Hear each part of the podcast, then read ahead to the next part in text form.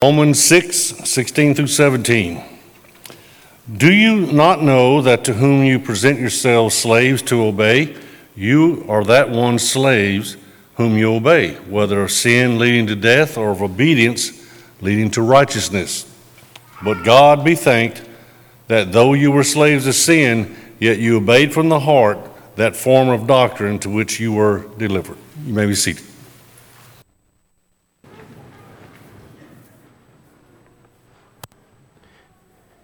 If you are visiting with us today, let us say how proud we are to have you here. Hopefully you have gotten one of those visitors' packets that were passed out this morning. If you have, as you looked inside there, you saw an attendance card. If you'll pass that card to those aisles at this time, I have some gentlemen coming through who will grab those up for us. That'll give us a record of your attendance. We're grateful that you are here, and let me be at least one of the first to invite you to stay tonight. This begins our V B S.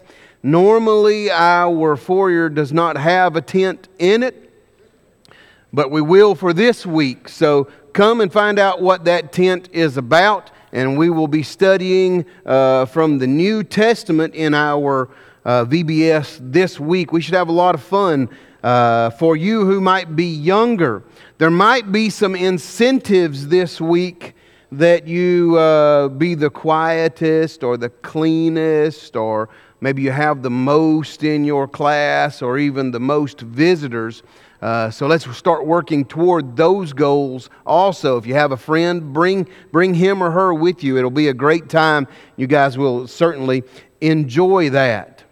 I had an opportunity, I guess fourteen days ago from now, to work for a week at the Indian Creek Youth Camp with some of our uh, youth group, and we had a wonderful time like we always do. Usually I am one of the uh, counselors for the seven and eight-year-old boys. I like those boys.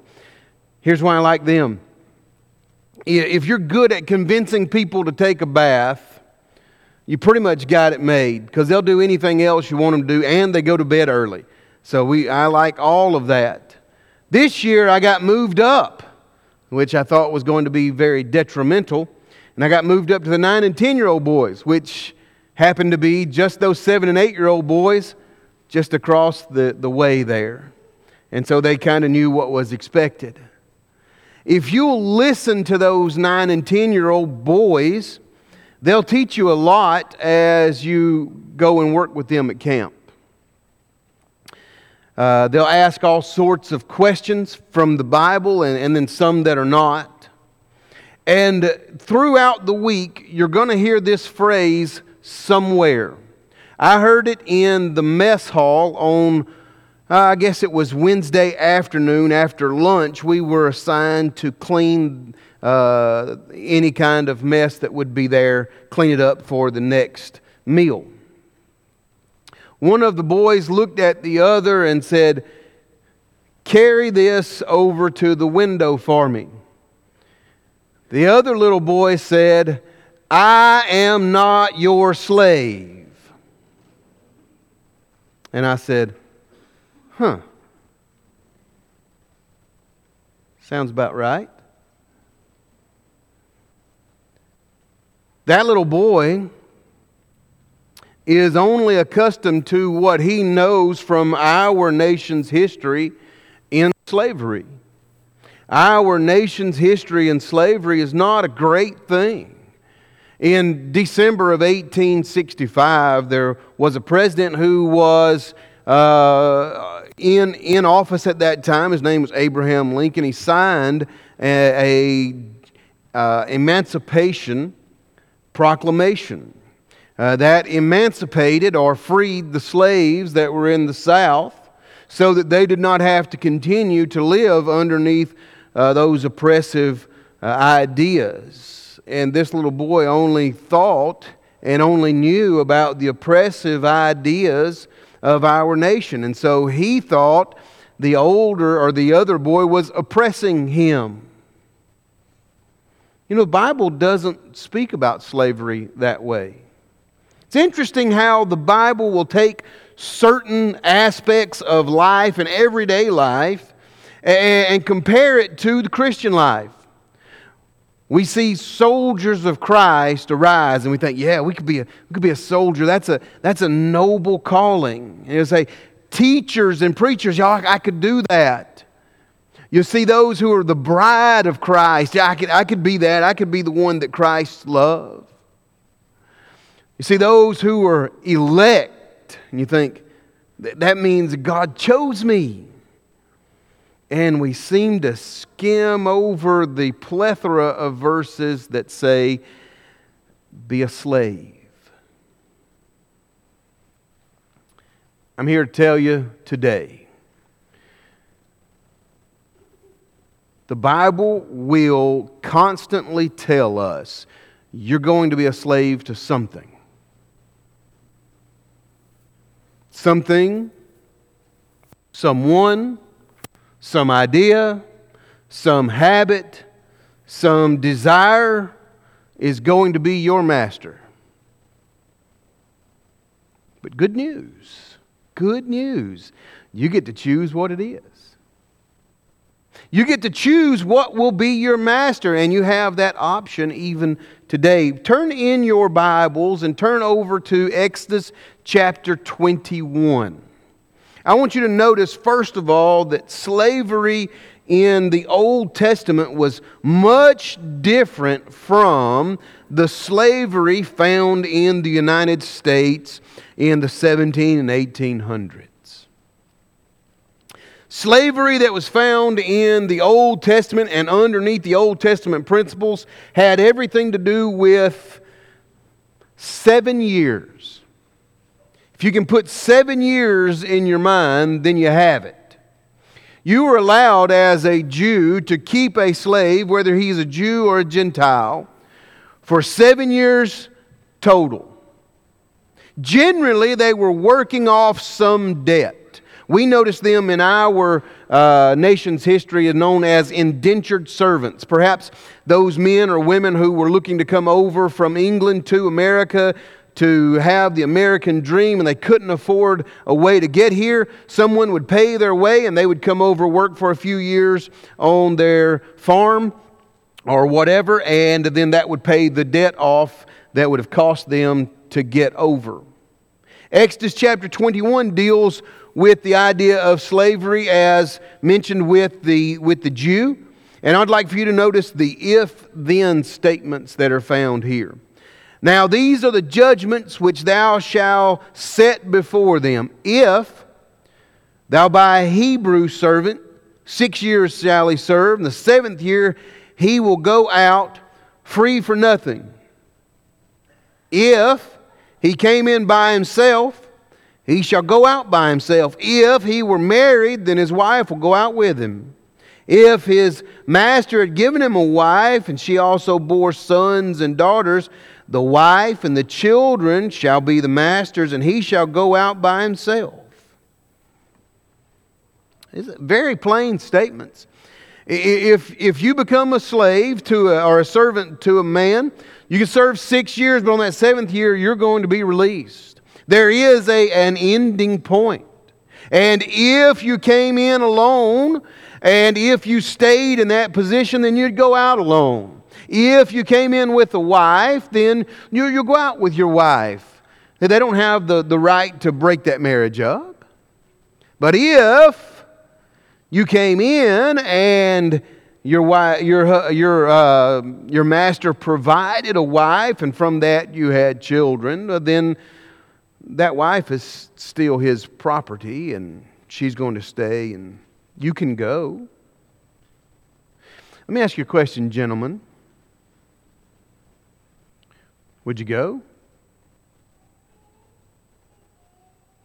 Would you leave her? I see some of you smiling. Would you just leave her there? No. And notice what he says after that. You can leave her, you can go, and then if the servant shall plainly say, now, now here's something that would fly in the face of history of our country as we know it. If the servant looks and says, I love my master, there's a statement there of how this person's treated. statement there of how is, is this work going to be hard? Probably, but isn't work hard anyway? Here you have a treatment of a man to another man who's not treating him poorly. He's not in the same way that you and I think about slavery in our nation. This man says, I love working for this guy. I enjoy this life. All the things that I have have been provided, and, and, and I can't think of anything better. If he says, I love my master, he says that plainly, and my wife, and my children, and then his statement is, I don't want to go. I don't want to leave. I want to stay here. Well, there's a whole different problem, isn't it? It's not a man who, who is being forced to stay here. This is a man who wants to stay here. Then, if that's the case, then, verse six, his master will bring him to the judges, those who sit at the gate, those who make uh, judgments against the law and against people.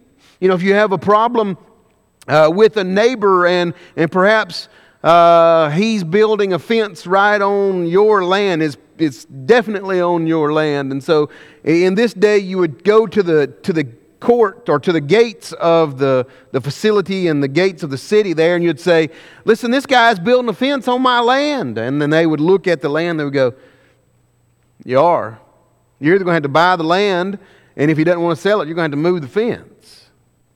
These are these same judges who look at it against the law, and he's going to say that same thing even to these judges. I want to be here. I want to be with this man and his family. So he brings him to the judges, and he shall also bring unto him a, to a door, and then to the post of a door. And he's going to take one of those things that you see right there on the screen. That's an uh, in the King James Version, that's called an awl, A W L.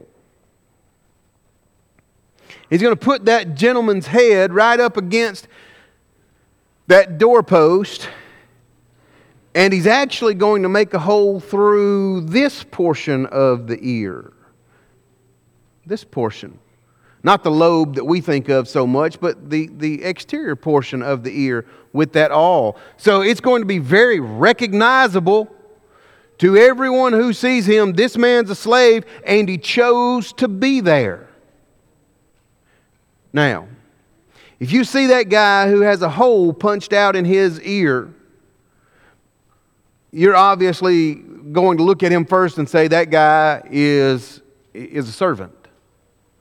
But followed up with that statement must be the statement, and he chose that lifestyle. That's what he wanted. He didn't want to go free. He didn't want to leave a family or not. He didn't want to leave that family who owned him or not. He wanted to stay there. He liked it. That's much different from the ideas of slavery in our history. How many of the slaves in the history of the United States do you think would ever say, and I want to stay here? But here you have the proper treatment from one person to another, and that, that slave say, I want to stay there. What a great idea that leads us into this. You're going to be a slave.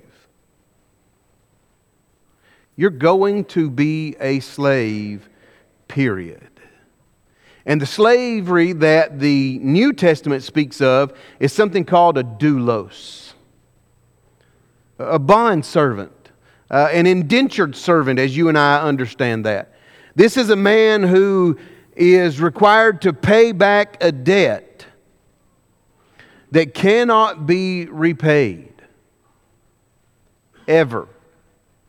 If I were to live to be a thousand, and if I were to work every day of that thousand years for my master to pay off the debt, I wouldn't be any closer than I would be on day number one. It's a man who cannot pay this debt off ever. This is the term that is used time and time and time again. Matter of fact, it's used one hundred twenty-seven times in the New Testament. to describe the Christian and God. Now, when you look in, in uh, passages like Acts two and Luke one and First Timothy there, uh, what you'll find is references to handmaidens and and uh, and and male slaves and those kinds of things. This is not the idea. The that idea are those who are going to be slaves who have that opportunity to leave. The one that we find in Romans chapter six, verses sixteen and seventeen that we read just a moment ago, in Romans chapter six, verse nineteen, is this servant who cannot pay off this debt. And this is the servant that you're going to be. This is the one you're going to be in bondage to. This is the one that you are going to choose, and you get that opportunity to choose today. What a great idea. Look over at Romans chapter one. It's interesting how Paul begins his letters most of the time. He's going to begin them the same way. Let's get over to Romans. I know I've got Romans in this Bible, don't I? Romans chapter one, verse number one, Paul, a doulos of Jesus Christ, a bondservant of Jesus Christ, a servant who can never repay the bill of Jesus Christ, called to be an apostle, separated unto the gospel. What's he talking about when he writes those things? Is that just a poetic way to call himself a Christian? It sounds really good. Sounds real, really humble, doesn't it? It's not, it's not the sound of what's being said. One, this is given to him by the inspiration of God. But secondly, this is how he thinks. God paid a debt for me that I cannot pay. Why does he think that? Well, what is the debt that was paid? Was the debt was for sin, and we understand Romans chapter six, verse twenty-three, that the wages of sin are death. So if If Paul would have simply died, he would have only paid the amount he should have paid. He wouldn't have paid the debt off. It's necessary that someone die for him, and he's indebted to that with his life. He has chosen Paul, we don't see his choice, a servant of Christ Jesus. Turn over to Titus chapter one. Keep going toward the right. Titus chapter number one. I'll wait on you. Titus chapter number one. This is going to sound eerily familiar to Romans chapter one. Are you ready? Paul, a doulos, a... A, uh, a bond servant, one who cannot repay the debt. Paul, a servant of God and an apostle of Jesus Christ according to the faith of God's elect and the acknowledging of the truth which is after godliness. A bond servant of God and one who was sent out by Jesus the Christ. He's already made his choice. I'm going to serve. Really, who are you going to serve? I'm going to serve God. In Romans, he says, I'm going to serve Jesus the Christ. Now look over at Philippians chapter number one.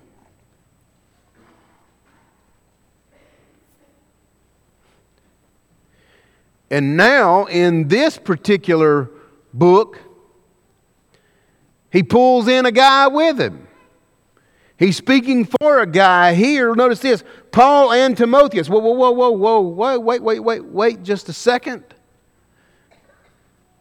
Did the one that we know as Timothy, as Timotheus, did he, did he sign off on this?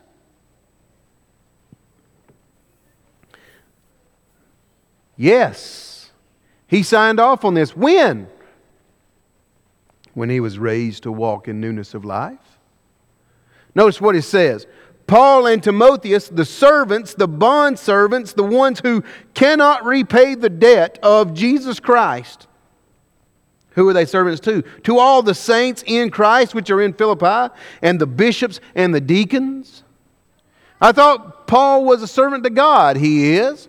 I thought Paul was a servant to Jesus the Christ. He is. Are you telling me Paul is also a servant to the saints? He is. all of that idea is included in the idea of being a servant to God. Would I not? Would I be a servant to the Father and not to the Son?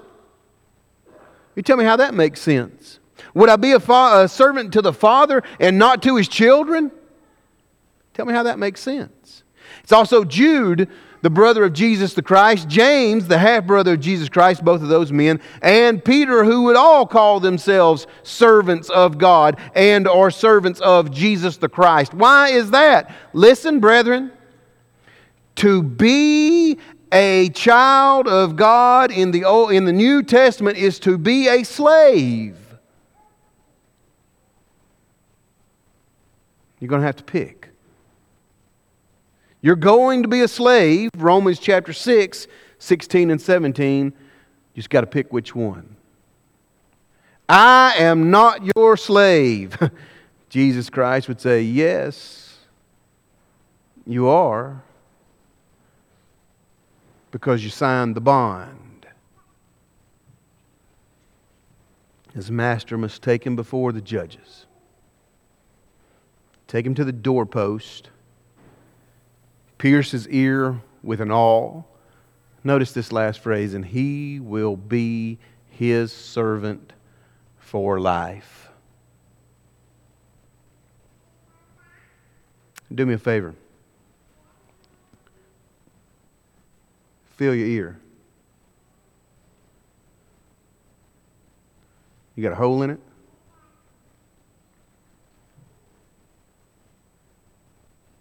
It's a yes or a no.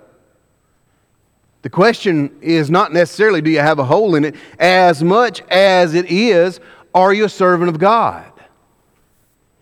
If you are, then you will.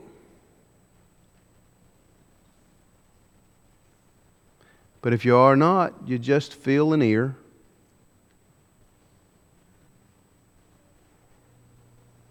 There is no puncture wound. There is no hole. As a matter of fact, that would mean then there is nothing that would immediately tell everyone around you that you're a servant of God. The Christian life, the New Testament Christian life, means that I'm going to be a slave to something. The little nine-year-old and ten-year-old boys could not be more wrong, even when they tried to convince me not to bathe because they had been in the pool. You're going to be a slave to something. Today's the day to choose which one it is. You can be a slave to self and desires and sinfulness and worldliness, because you can choose that. That is a choice that is possible for you to choose. You can forget anything and everything that you know about God's Word, and you can walk right out this building and you can live a life that, that is heathenistic as far as you want to take it. You can make that choice. But I need you to understand, before you walk right out this door, you're still going to stand before God.